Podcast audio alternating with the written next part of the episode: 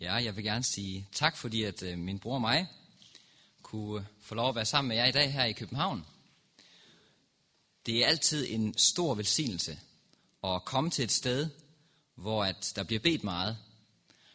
Fordi at det inspirerer en at se, hvordan at, at øh, andre de er, de er udholdende, og hvordan at, at deres liv de bliver forandret. Og så får man selv et håb om, at Gud han også vil for, forandre en selv. I dag, før at jeg går ind på, på emnet, så vil jeg gerne, at vi skal huske på en ting.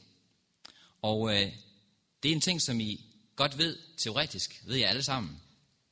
Men det er godt at få os mindet om det. Også mig selv, fordi hvis vi glemmer det her, så er vi fortabt i den sidste tid. Hvis der er én ting, vi skal huske, når vi går ind i de sidste dage, som jeg tror, vi er i nu, og som bliver endnu mere de sidste, jo længere vi kommer frem, så er det det her. Og det er, at op i himlen, så har vi en kærlig himmelsk far. Så har vi en far, som forstår nøjagtigt, hvem vi er, hvordan vi har det, uanset hvilken situation vi er i, uanset hvilket forhold vi er i, så har vi en himmelsk far, som forstår os, og som ønsker vores bedste. Og grund til, at jeg ved det her, det er, fordi i Bibelen så står der i 1. Timotheus kapitel 2, at Gud var frelser, han vil, at alle mennesker skal frelses og komme til erkendelse af sandheden. Gud han har kun et eneste mål med os alle sammen her i dag. Og også alle de her mennesker, som er herude i den her store by. Han har et eneste ønske, og det er, at vi skal blive frelst. Derfor så arbejder han dag og nat, hvert eneste sekund, med at lede os, påvirke os den rigtige vej, for at vi skal få evigt liv. Og derfor så ved jeg også, at Gud, han vil gøre alt, hvad han kan, for at give den største chance for os alle sammen, for at vi skal blive frelst. Hvordan ved jeg det her? Prøv at tage jeres Bibel, og så gå til Johannes evangeliet. Johannes evangeliet, kapitel 3. Og der skal vi læse måske det mest kendte vers i hele Bibelen. Og det kan være, at I tænker, hvorfor skal vi læse det vers? Der står her i vers nummer 16. Johannes evangelie kapitel 3, vers 16. Til således elskede Gud verden, at han gav sin søn den enborne, for at enhver, som tror på ham, ikke skal fortabes, men have evigt liv. Den her tekst, den har jeg næsten kunnet udenad, helt fra jeg var lille af. Og øh, I ved godt, når det er sådan, at man kender en tekst rimelig godt, så er det som om, at den næsten mister sin værdi. Hvis man ikke rigtig tænker over, hvad der står. Hvad er det, der står i den her tekst? Hvorfor var det, at Gud gav sin søn her til den her jord? Det var fordi, at vi skulle blive frelst. Han kom herned til jorden for at udføre en speciel gerning, og det var at dø på et kors. Hvorfor skulle Jesus dø? Det var fordi, at vi skulle få liv. Så Jesus han kom herned til jorden og døde for, at vi skulle få liv. Hvilket liv i Guds øjne er så mest værdifuldt? Jesu liv eller dit liv og mit liv? Hvis Jesus han skulle dø, for at vi skulle få liv, hvilket liv satte Gud så mest værdi på? Dit liv eller hans søns liv? Kan I se? Gud han offrede alt for, at du skulle få evigt liv. Og grund til at sige det her, det er fordi, at vi ved, at der kommer et tidspunkt i den her verdens historie, hvor den nådedøren den lukker. Og mange de tænker, hvordan kan kærlig Gud lukke nådedøren? Men jeg siger det her, det er fordi, tror I, hvis Jesus han gav alt for at alle mennesker skulle få den største chance for at blive frelst, tror I så, han er ligeglad med, om de får den største chance, før, de, før nådedøren den lukker? Tror det er sådan, at der er nogle mennesker, fordi han bare bedre kan lide dem, så får de en større chance, og andre de får knap nok en mulighed, og så lukker han bare døren. Gud han gør alt. Han kommer til at oplyse alle klart og tydeligt, før nåddøren den lukker. Den sidste advarsel, som vi som en menighed, som vi som syvendags adventistkirke har fået som opgave at give, det er det, jeg vil tale om i dag. Den sidste advarsel, den, det sidste budskab om noget, før at nådedøren den lukker. Og jeg vil gerne starte med det her, for at vi skal have det frisk i erindring. Gud, han er en kærlig Gud. Og han ønsker, at hans folk skal vise det her til verden. Han ønsker, at hans folk, de skal få den her kærlighed til sine medmennesker, sådan at de udfører den gerning, at de giver den sidste budskab, så han kan afslutte den her verdenshistorie. Og heldigvis er det sådan, som jeg tror, at de fleste af jer, men der var selvfølgelig nogle af jer, som ikke var til den første del af i dag, hvor min bror han fremholdt øh, vigtigheden af Ellen G. Whites skrifter, profetiens ånd. Og heldigvis er det sådan, at Ellen G. White, hun har ikke ladt tvivl om, hvad den her sidste advarsel, det er, som vi skal give til verden. Og øh, i dag så kommer jeg til ikke tale så meget om, hvad budskabet er. Men jeg kommer til at tale om, hvordan vi skal erfare og leve det her budskab. Og I kan se, hvorfor. Det er det citat, som jeg lige vil starte med. Det her, det er, I kan se, åbenbaring kapitel 18, vers 1 og så 2-4, citerer Ellen White. Det var det, som vi læste til skriftlæsning, så det vil jeg ikke læse igen. Men så skriver hun, dette skriftet peger frem til en tid, da bekendtgørelsen om Babylons fald, som bliver givet af den anden engel i åbenbaring 14.18, bliver gentaget med den yderlige omtale af de fordærvelser, som er kommet ind i de forskellige organisationer, som Babylon består af. Siden dette budskab blev givet i sommer 1844.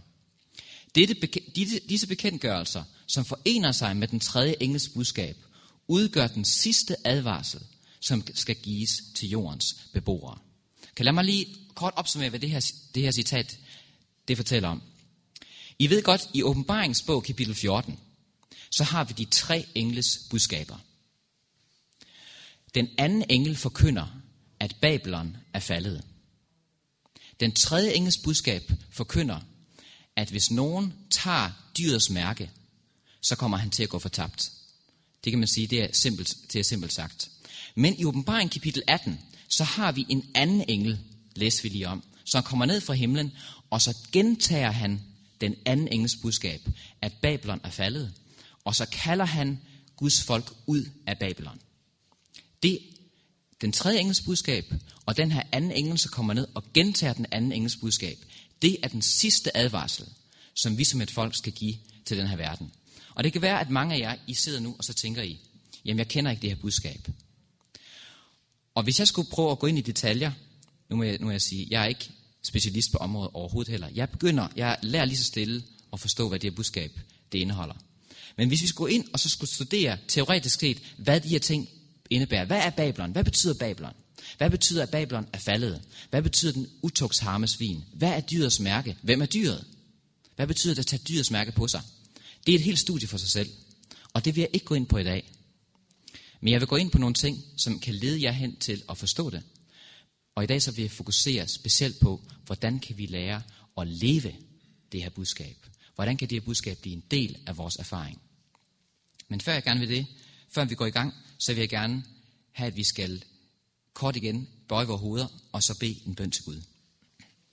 Lad os gøre det. Kære himmelske far, jeg takker dig, fordi at jeg kan komme frem til for dig nu her og bede om din hjælp.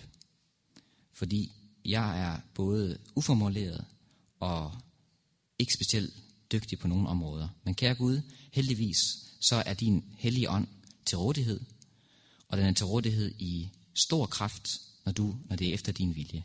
Derfor så beder jeg dig om, kære Gud, at du må øh, beskytte de her mennesker i dag ved, at du giver dine ord i min mund i dag, sådan at det er sandhed, der kommer frem. Jeg beder dig om, kære Gud, at menneskerne her i dag må være modtagelige. Jeg beder dig om, kære Gud, at jeg må selv være ydmyg nok til at blive brugt af dig. Jeg takker dig for dine løfter og for dit stærke ord. Det beder jeg om i Jesu navn. Amen.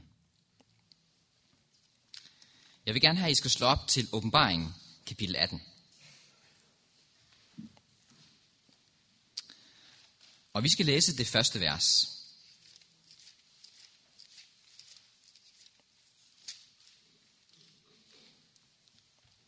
I dag så bliver det en meget praktisk tale. Det bliver en tale, som har med vores hverdagsliv at gøre.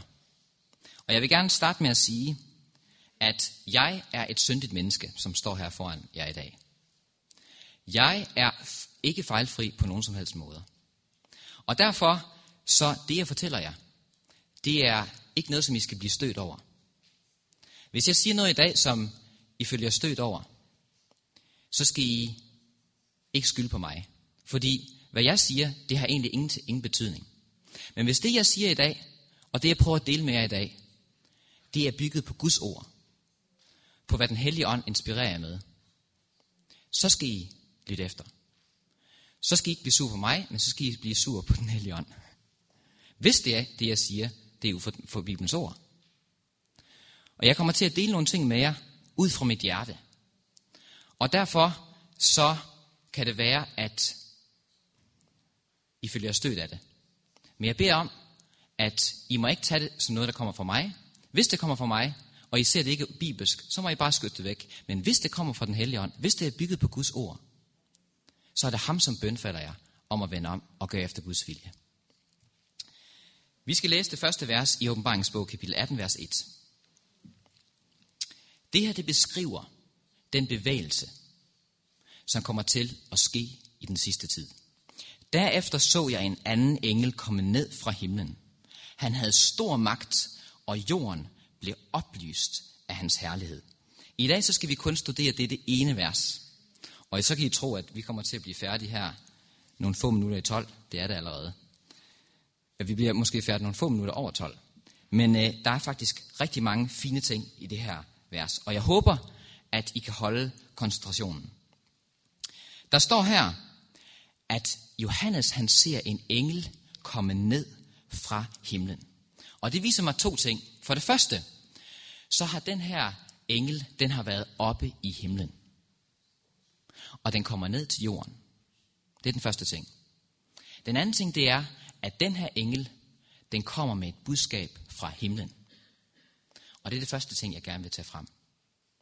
Når vi skal give et budskab til dem, der er derude, så skal vores budskab være bygget på Bibelen. Hvis vi deler med folk vores egne tanker, som er bygget på vores egen, egen erfaring på vores kristenliv, hvis det ikke også er bygget på Guds ord, så er vi ikke del af den bevægelse, som kommer ned fra himlen og oplyser jorden med sin herlighed. Så er vi ikke en del af det arbejde, som Gud ønsker, vi skal gøre. Vores budskab skal være bygget på Bibelen. Og for vores budskab kan blive bygget på Bibelen, så må vi studere Bibelen.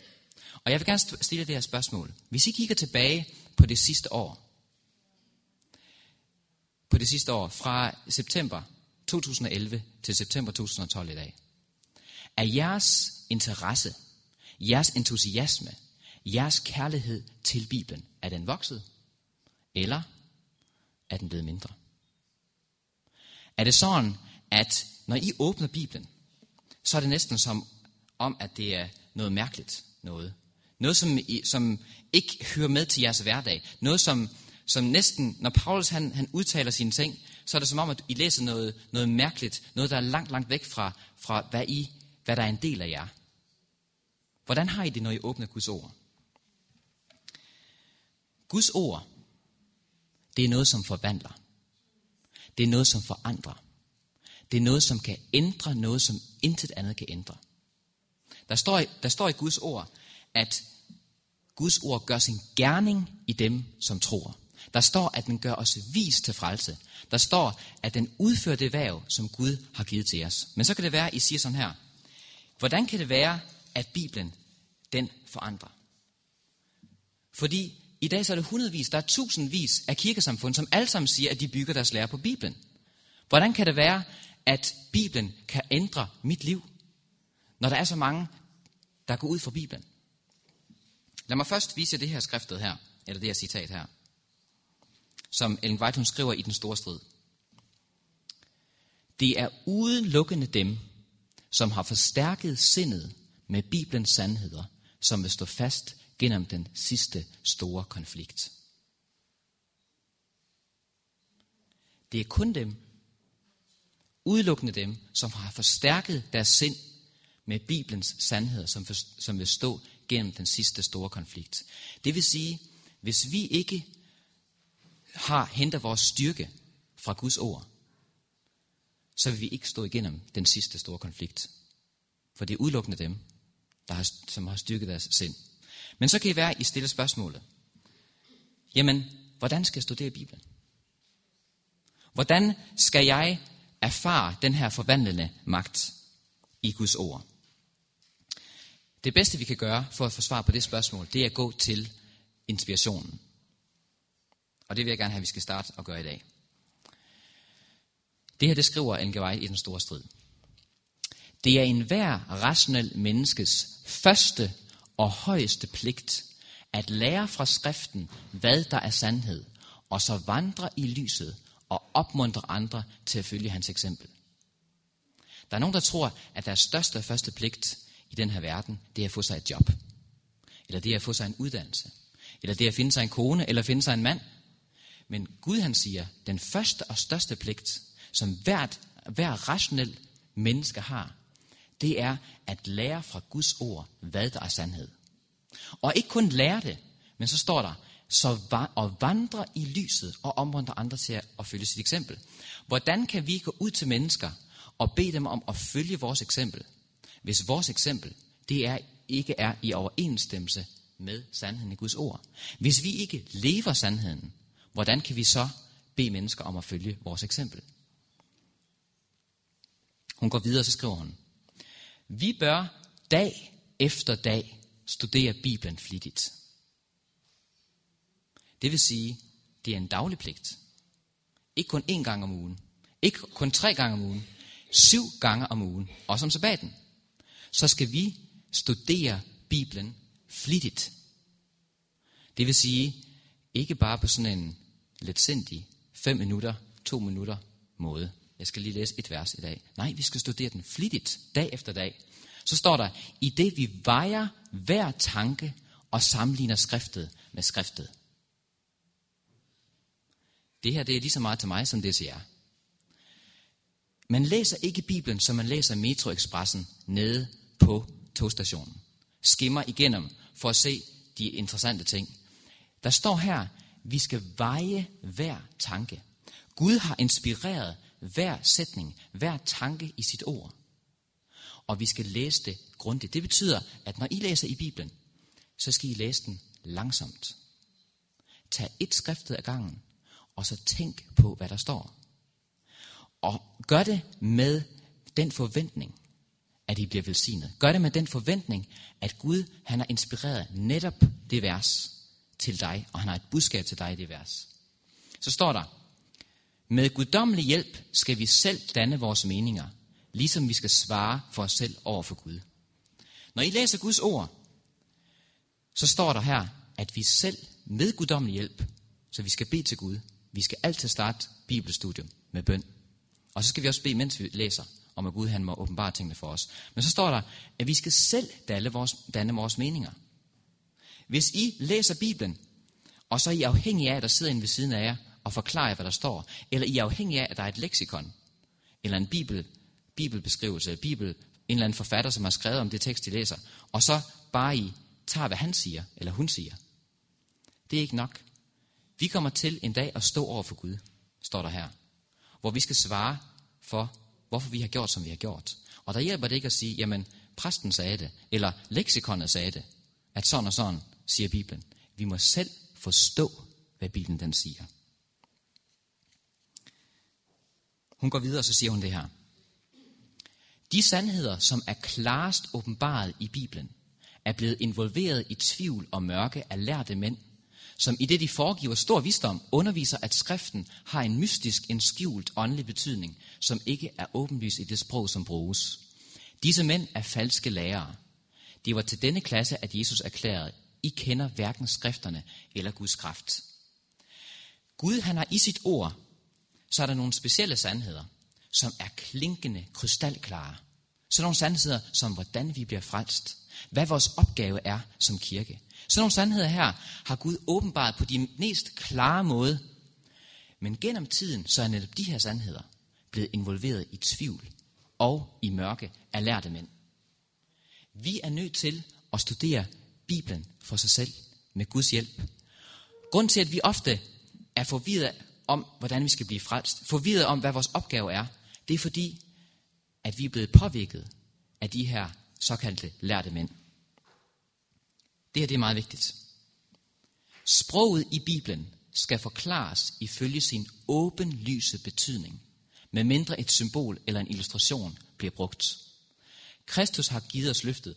Hvis nogen vil gøre hans vilje, skal han kende om læren.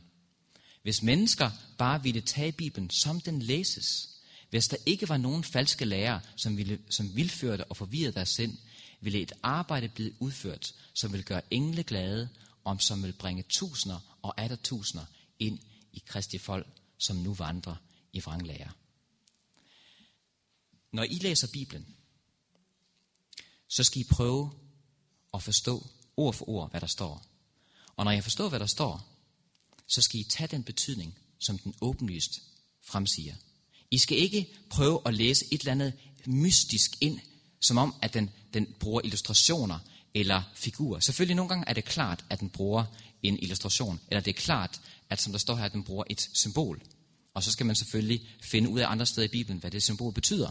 Men ellers så skal man tage Bibelen nøjagtigt, som den står. Hvis I går til Guds ord og læser det på den her måde, læser Guds løfter på den her måde, og salmernes bog, den er poetisk, men vi skal tage den ord for ord, som den åbenlyst forstår. De løfter, der står der, de er magtfulde. Men hvis vi tror, at det er noget poetisk, noget symbolsk, noget lala, som egentlig ikke rigtig har kraft, hvor Gud han egentlig siger det, og så mener det, han siger, så mister det sin kraft i vores liv.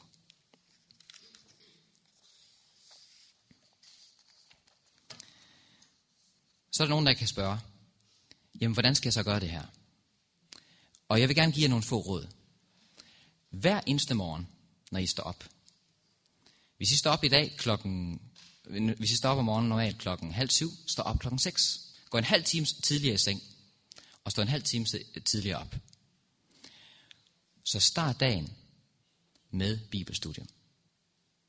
Og det kan godt være, at de første to-tre dage, så er I trætte, og så tænker at det her det går altså ikke for mig. Men så må I ikke, så må I ikke øh, blive, blive ked af det, fordi det tager cirka syv dage, for at kroppen vender sig til en ny cyklus. Så selvom det er en halv time, så kan det godt være, at I er træt de første par dage. Men gør det her, og gør det her før I spiser morgenmad. Gå i bad først, så I får noget, noget koldt på Tag gerne et koldt brusebad to sidste sekunder i bruseren. Gå ud og få noget frisk luft, og så sæt jer ned med et klart sind, og så studer Guds ord. Be først til Gud, og så studer hans ord flittigt, som der står her. Og så er der en ting, I skal vide.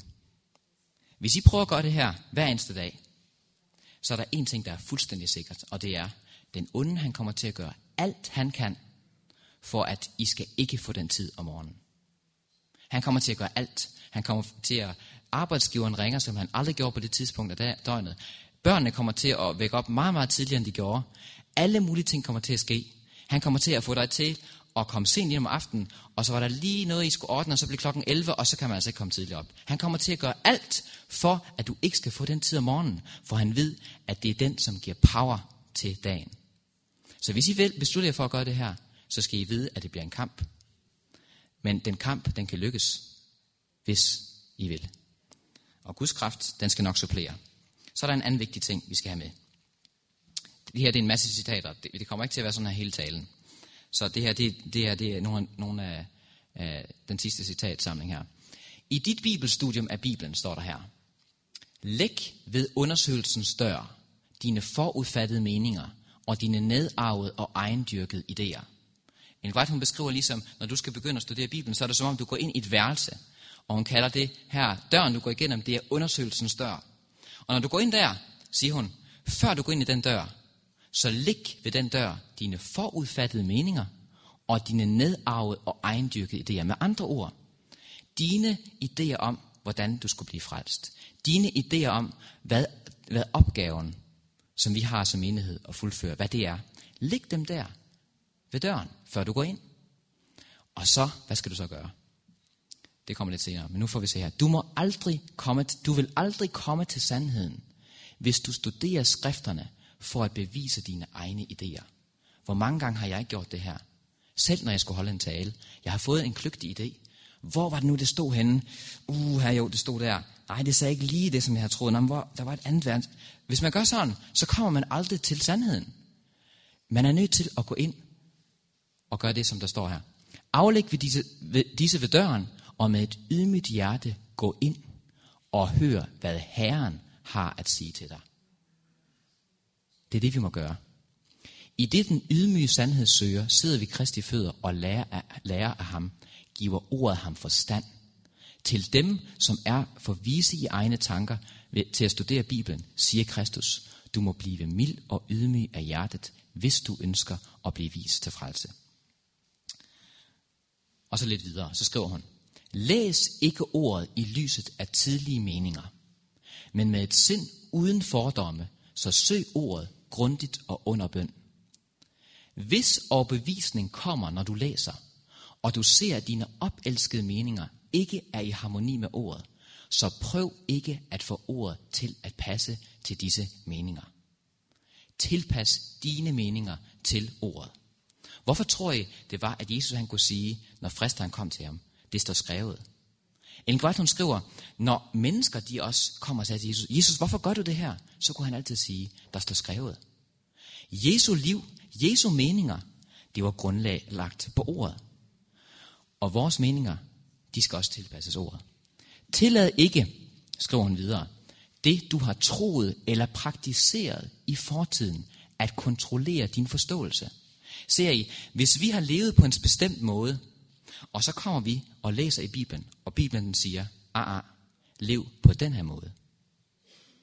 Så er der mange af os, som lader os kontrollere af, hvad vi har praktiseret i fortiden. Med andre ord, jamen jeg kan godt lide den her musik.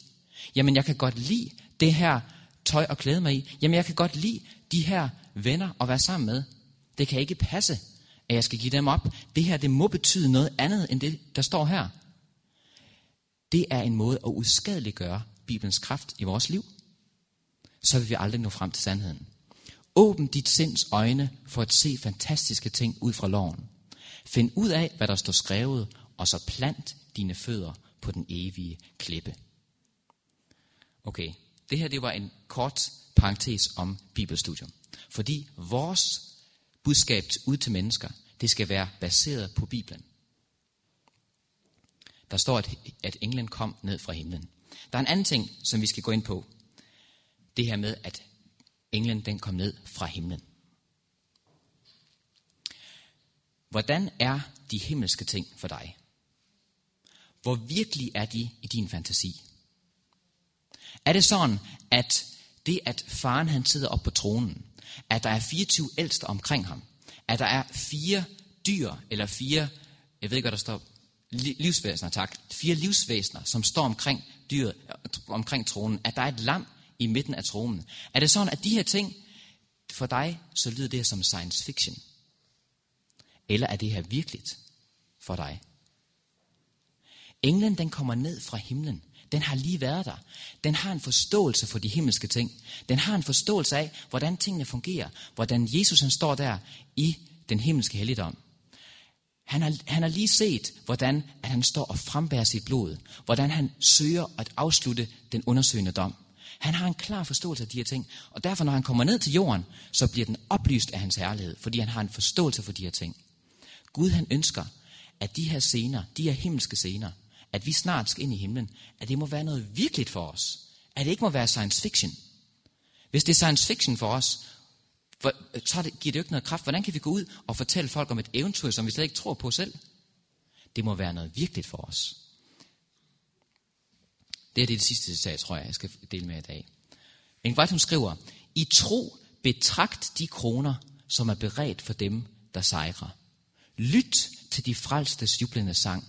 Værdig færdig er lammet, som er blevet slagtet, som har forløst os til Gud.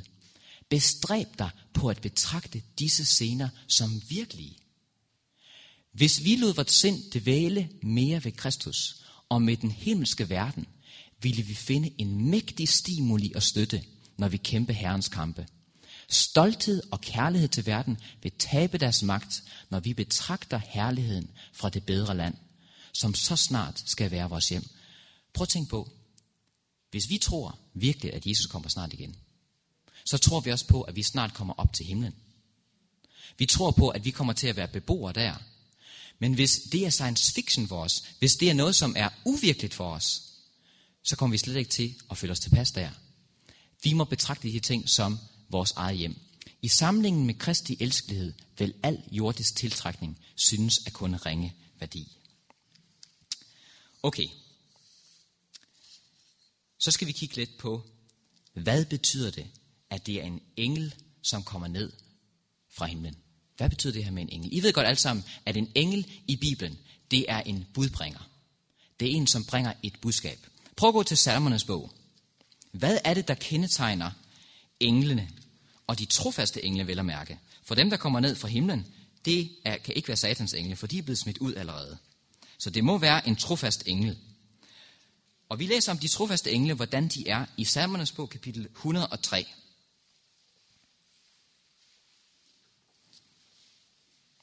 Salmernes bog, kapitel 103. Og der skal vi læse vers nummer 20.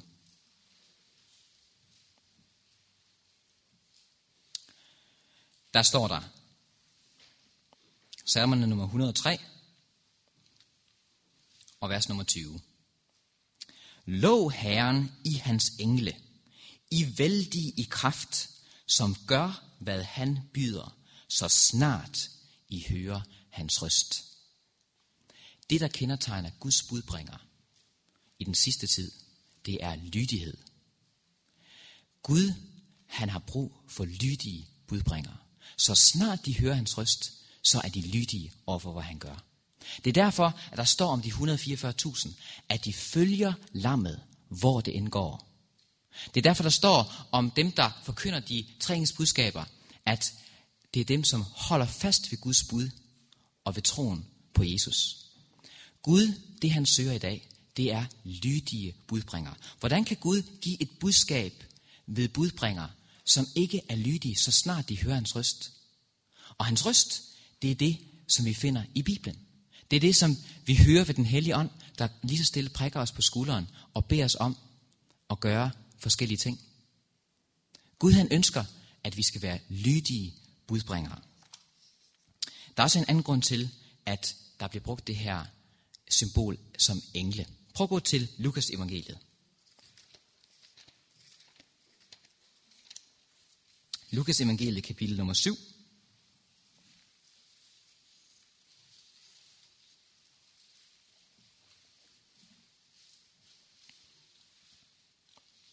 Og der skal vi læse noget, som Jesus han siger i vers nummer 26 og 27. Der står her, nej, hvorfor gik I ud? Han taler her om, hvorfor de gik ud i ørkenen. De her folkeskare, for at høre Johannes døberen, taler det her om. For at se en profet. Ja, jeg siger jer, en dog mere end en profet. Han er den, han taler altså her om Johannes døberen, han er den, om hvem der står skrevet, se, jeg sender min engel for dit åsyn. Han skal bane din vej foran dig. Se, i det, i det gamle testamente, så var der profetier om Johannes døberen. Og i de her profetier, så bliver Johannes døberen omtalt som en engel, som skal forberede Jesu første komme. Vores opgave som adventistkirke, det er at forberede Jesu andet komme. Det er at bane vejen for Jesu andet komme. Hvad betyder det så at bane den her vej? Prøv at se, hvad der står i Lukas kapitel 1. Prøv at gå til Lukas kapitel 1.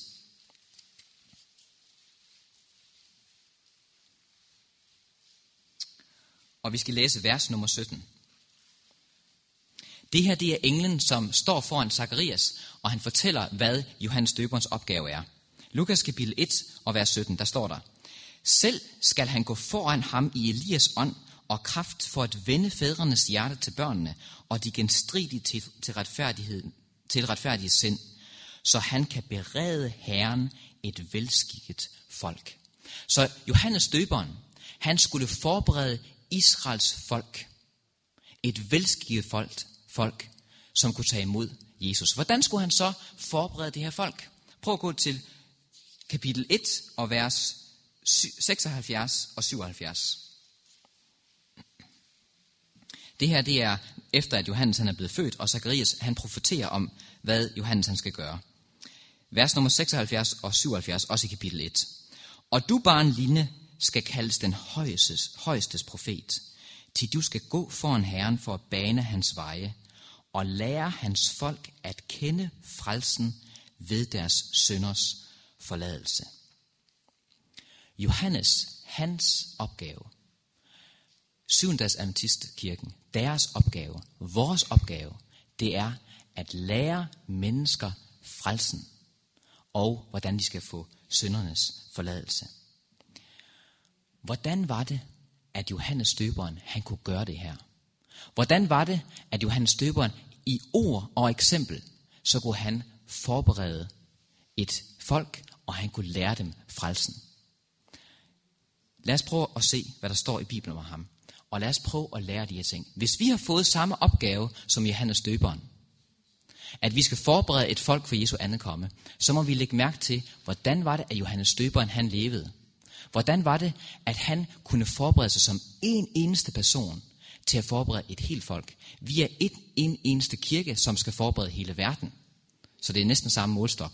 Men tænk, en mand havde den her opgave. Hvordan var det, han forberedte sig? Vi skal gå til Matteus evangeliet.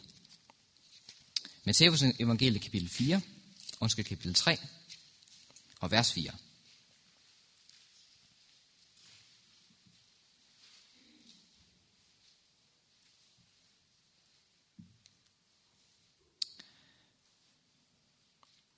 Matteus kapitel 3, vers 4 står der, Johannes havde klæder af kamelhår og et læderbælte om livet.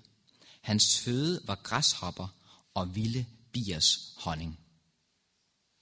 Okay, det lyder rimelig interessant. Okay, prøv at gå til øh, Lukas evangeliet igen. Lukas evangeliet kapitel 1 igen. Det er lidt frem og tilbage det her. Men læg, læg mærke til, hvad der står her.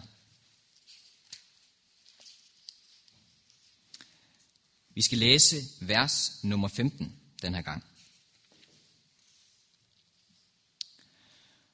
For han skal blive stor, det er også kapitel 1 i Lukas evangeliet. Han skal blive stor i Herrens øjne. Vin og stærk drik må han ikke drikke, og allerede fra mors liv skal han være fuldt af Helligånden. Og så det sidste vers. Gå til vers nummer 80, det sidste vers i kapitlet, kapitel 1. Og barnet voksede til og blev styrket i ånden, og han var i ørknerne indtil den dag, da han skulle træde frem for Israel. Johannes liv var i stærk kontrast til det liv, som fungerede normalt i Israel på den tid. Johannes liv, det var et liv i mådehold og selvkontrol. Ellen White, hun skriver sådan her, at appetitten og lidenskaberne, de må blive holdt under kontrollen af de højere sinds magter.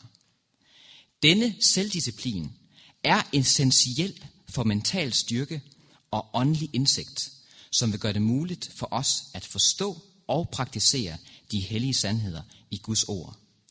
At denne årsag har modholdt en plads i arbejdet for at forberede for Kristi komme. Andet komme. Hvis vi skal forstå, hvordan vi skal forstå Guds ord, og hvordan vi skal praktisere Guds sandheder i Guds ord, så må vores sind være klart. Og for at vores sind kan være klart, så må vi leve et modholdent liv. Det vil sige, vi vil ikke indtage ting, som vil forstyrre at have en klar forståelse, en klar dømmekraft. Og det her, det gælder ikke kun alkohol. Det gælder også kaffe. Det gælder ikke kun kaffe, det gælder også den mad, vi spiser. Gud han ønsker, at vi skal have et klart sind. Det er ikke fordi, at vi skal leve 3, 4, 7 år øh, øh, mere, som de siger ude i verden. I verden, grund til, at man lever sundt, det er, fordi man gerne vil have et lidt længere liv. Man håber, man kan få 5, 7, måske 10 ekstra år. Men vores, vores forståelse, hvorfor vi gerne vil leve sundt, det er fordi, at vores hjerne, den skal være klar, så Gud kan kommunikere med os. Gud kan ikke kommunikere med os, hvis, vi, hvis vores sind det er dopet ned. Og derfor så har han i sit ord klart og tydeligt givet os forskrifter om, hvordan kan vi leve, så vi har det klareste sind. Hvordan skal vi spise? En White, hun skriver om, hvordan at selv af god mad, så kan man spise så meget, så at det er noget, som påvirker ens sind. Og det er noget, som videnskaben den siger. Man, kunne læ- man kan læse det i de videnskabelige skrifter. De skriver, at det man spiser, de har prøvet, de tog nogle rotter, de gav, og så lod dem få lov at spise alt for meget. Og de rotter, deres hjerneaktivitet, den, den blev sværere. Det her det er noget, som, som Bibelen den har fortalt, fortalt for lang tid siden. Gud han ønsker, at vi skal have et klart sind, så han kan kommunikere med os på allerbedste måde. Johannes, han levede efter den her måde. Jeg siger ikke, at vi skal spise græshopper og honning, men jeg siger, at vi skal leve efter de, de forskrifter, som, som Bibelen den har. Og I kan gå til første Mosebog, og der har vi, der har vi spisesedlen. Johannes, han levede, står der ude i ørkenen. Det var ikke sådan, han var en, en eremit. En godt, hun skriver, at ofte så kom han, fra tid til anden, så kom han og var sammen med andre mennesker. Men Johannes, han forstod, at han var nødt til at skille sig væk fra samvær med ondskab. Han var nødt til at sørge for, at han ikke var sammen med mennesker, som ville påvirke ham i en forkert retning. Han ønskede, at han skulle få den, den styrke, der var nok til, at når han var sammen med andre mennesker, så kunne han hjælpe dem til at komme nærmere Gud. Ikke at når han var sammen med mennesker, så ville de påvirke ham i en forkert retning. Jeg vil gerne have, at I skal gå til Esajas bog, kapitel 33.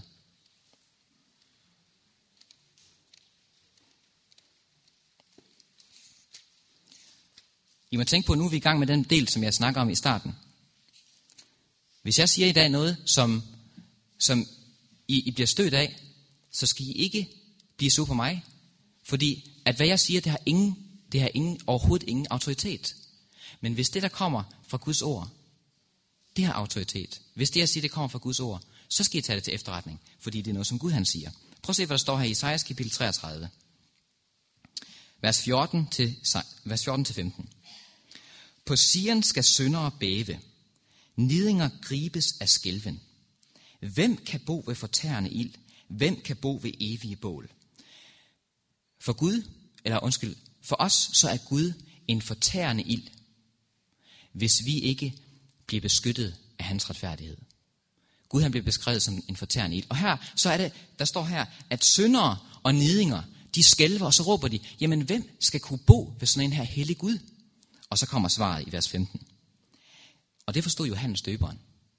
Den, der vandrer i retfærd og taler oprigtigt, ringer agter vinding vundet ved uret, værer sig ved at tage imod gave, tilstopper øret over for blodråd og lukker øjnene over for det onde. Der står en række ting her i vers 15, men jeg vil gerne have, at vi skal fokusere på det sidste. Der står, tilstopper øret over for blodråd og lukker øjnene over for det onde. Hvis vores mål det er at blive beboere i himlen, hvis vores mål det er, at vi skal kunne bo sammen med Gud i en ren og himmelsk verden, så står der her, så må vi lukke ørerne over for blodrådet og lukke øjnene over for det onde. Hvad betyder det? Det betyder, at vi ikke må tillade, at ting kommer ind i vores sind gennem vores kanaler. Vores kanaler, det er vores ører, og det er vores øjne. Hvis vi ser videofilm, som har med vold, med sex, med urene handlinger, med urent sprog, med urene med urenhed at gøre, så bliver vi påvirket af den slags. Det gør vi bare. Hvis vi ønsker at bo i et sted, hvor er der intet, ingenting af de ting finder sted, så kan vi ikke se på ting, høre på ting, læse ting, som har urene ting i sig. Vi må skære dem ud af vores liv. De kan ikke have en plads i vores liv. Og det kan være, at det her, det lyder som en kæmpe byrde, hvis I har været vant til at gøre de her ting her. Og det kan være, at I tror, at jeres liv det kommer til at blive kedeligt. Men jeg vil sige en ting. Der er ikke en større velsignelse at få, end ved at studere i Guds ord. Mange synes, at Bibelen er kedelig. Mange synes, at det kristne liv, det er hårdt. Det er noget, som, som det er bare ofre, ofre, ofre, ofre. Men jeg siger jer, det er det ikke. Det er offer. Men der er en velsignelse, der kommer med offeret, som er altså tusind gange bedre, end hvis I kunne få lov at se på alt det, som I har lyst til, og spise alt det, I har lyst til, og høre på alt det, I har lyst til. Der er en velsignelse langt, langt større, som Gud han ønsker, vi skal få del i. Men han kan ikke give os begge dele. Vi er nødt til at vælge. Hvad vil vi? Vil vi nyde livet her nede på jorden?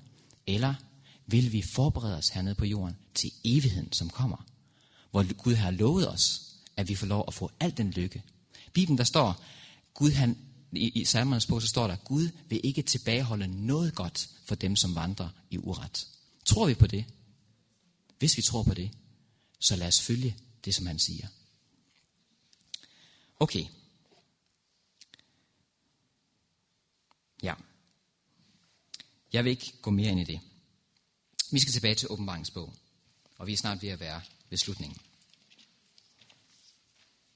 Kan I godt se? Et vers kan give grobund til lidt, lidt prædiken. Der står her, som næste, åbenbaringsbog kapitel 1, at den her engel, som kommer ned fra himlen, der står, at han har stor magt. Det her det er det samme ord. Jeg vil, kun, jeg vil kun sige noget kort om det her. Det her det er det samme, det samme ord magt, som bliver brugt mange andre steder i evangelierne, og også resten af Bibelen. Det her det er den, det samme ord, som bliver brugt, når at folkemængden hørte Jesus tale, sagde de, hvilken myndighed har han ikke? Han taler slet ikke som de skriftkloge. Han har, hans, hans ord har magt, den har myndighed. Det er det samme ord, den her, det her ord myndighed.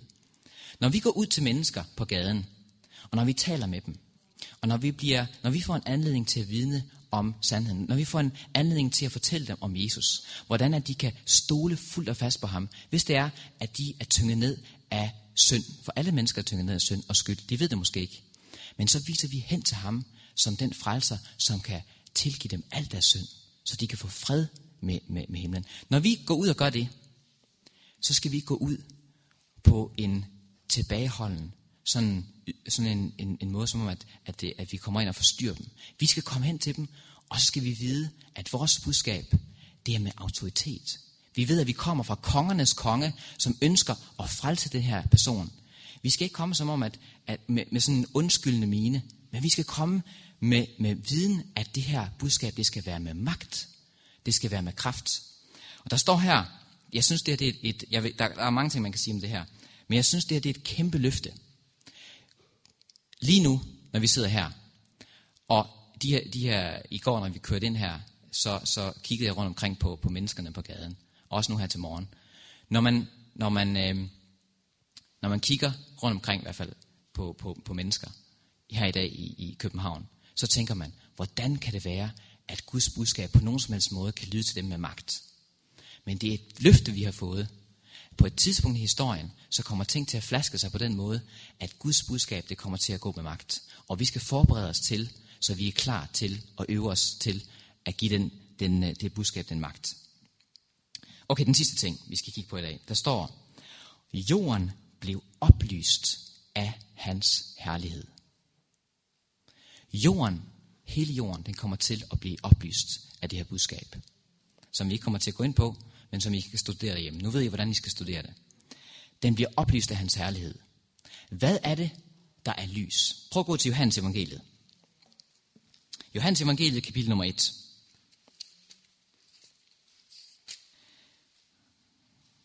I ved godt, at her i begyndelsen af Johannes evangeliet, så har vi øhm, beskrivelsen af Jesus. Og der står her, at hvis vi læser fra vers nummer 2 i kapitel 1, dette var i begyndelsen, dette det er, det er Jesus, dette var i begyndelsen hos Gud. Alt er blevet til ved det, og uden det blev intet til af det, som er. I det, altså i Jesus, var liv, og livet var menneskenes lys. I Jesus var der liv, og der står, at livet var menneskenes lys. Det, der kommer til at oplyse jorden, kommer til at være livet. Hvad var det for et liv, der var i Jesus? Prøv at gå til 1. Johannes brev. 1. Johannes brev, kapitel 1. Hvilket liv er det, som var i Jesus?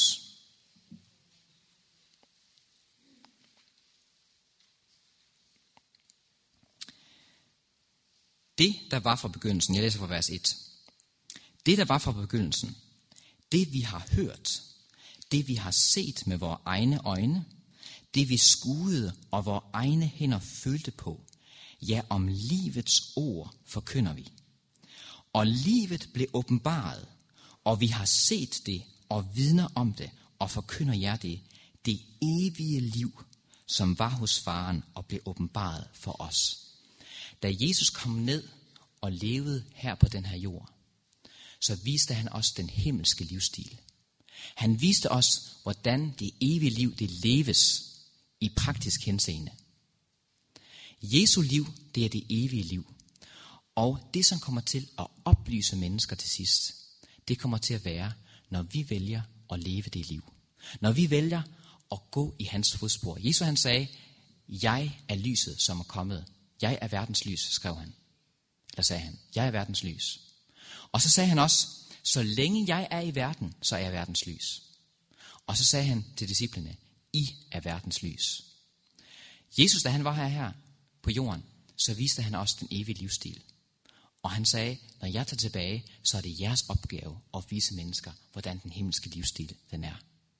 Og hvordan finder vi ud af, hvordan den himmelske livsstil den er? Det er ved at studere vores eksempel. Studere Jesus. Hvordan han levede, da han var her på jorden. Og det har vi ikke tid til at gøre i dag. Og derfor så har I heldigvis jeres egen bibel, så I kan gøre det her i fremtiden. Jeg vil gerne afslutte i dag med at læse nogle citater fra jer. Bare et par enkelte. Som en afslutning. Det er det taget fra Ingevejts skrifter. Hun skriver her, det er Guds mål, at mennesker skal se hans skønhed i os. Jesus, verdens frelser, kender alle sine børn ved navn, og på dem, som tror, vil Guds herlighed komme over. Dem, som betragter Jesus, vil blive forandret til hans billede. Ser I, grund til, at det her for mig, så har sådan nogle tilsætninger her, at vi skal betragte Jesus, det har virket i lang, lang tid, måske indtil nogle få uger tilbage, har det virket som nogle fjerne ting, og jeg har bedt Gud om at fortælle mig, fortælle mig hvad er det, det betyder det her, at vi skal betragte Jesus. Men ser I, hvis vores liv er fyldt med ting, som har urenhed i sig, som giver urene tanker, som giver urene sætninger, som giver urene handlinger, så presser det væk alle de påvirkninger, vi kan få ved at se på Jesu liv og få et møde med, hvordan han egentlig er. Og det er ikke noget, som jeg kan give jer her og stå heroppe og give jer. Det er noget, som I selv må søge. Der står her, den som betragter Jesus vil blive forandret til hans billede, vil blive assimileret til hans natur, og Guds herlighed, som skinner i Jesu ansigt, vil blive reflekteret i hans efterfølgers liv. Mere og mere forandres den kristne fra herlighed til herlighed. Jo mere han ser på Kristus, jo mere elsker og ønsker han at se igen. Jo mere han ser på Kristus, jo mere ønsker han at se igen. Oh, det, jeg kunne ønske, det kunne blive min erfaring mere og mere, også jeres. Og jo mere lys og kærlighed og herlighed han ser i Kristus, jo mere øger hans lys. Og så kommer den sidste, det sidste citat her, som I alle sammen sikkert godt kender. Men det er vigtigt at tage med alligevel. Kristus venter med inderlig længsel efter åbenbarelsen af sig selv i sin kirke. Når Kristi karakter vil blive fuldkomment reproduceret i sit folk, da vil han komme for at kræve dem som sine egne. Det er det, som er vores mål. Men det kræver en indsats fra vores side af. Det kræver, at vi samarbejder med de kræfter, de kæmpe kræfter og magter, som Gud har sat til rette, for at vi skal kunne leve et liv, der kommer nærmere og nærmere ham, så vi kan blive mere og mere effektive til at nå ud til vores medmennesker, så vores karakter kan ligne ham mere og mere. Gud har givet os al magten til det, men det kræver, at vi er villige til at give vores indsats. Og vores indsats, det, det er nogle gange al vores indsats. Det er nogle gange, at vi er nødt til at træffe, træffe valg, som er smertefulde, som vi ikke har lyst til at træffe. Men vi træffer dem, fordi Gud han har bedt os om at træffe dem. Og vi træffer dem, fordi vi tror på, at han vil give os, den, den, han vil give os endnu større glæde bagefter. Vi føler det måske ikke, men vi vælger at gøre det alligevel. Jeg siger, hvis I vælger fra i dag at gøre sådan nogle ting, hvis I vælger at flette jeres ind, liv ind efter, hvad Gud han siger, og ikke efter, hvad I har lyst til, så vil I erfare en glæde og en fred, som ikke man kan få på nogen anden måde. Så det er min opfordring til jer i dag, som afslutning her, det er, vi må søge Gud mere, end vi har gjort i, i fortiden. Hvis vi skal gøre det værv, som vi har fået af Gud selv, som han bare venter med inderlig længsel efter, vi skal gøre, så må vi vandre ydmygt, skridt på skridt. Tag det første skridt i dag, og gå i den retning, som Gud han ønsker, vi skal gå. Skal vi afslutte med at holde en bøn?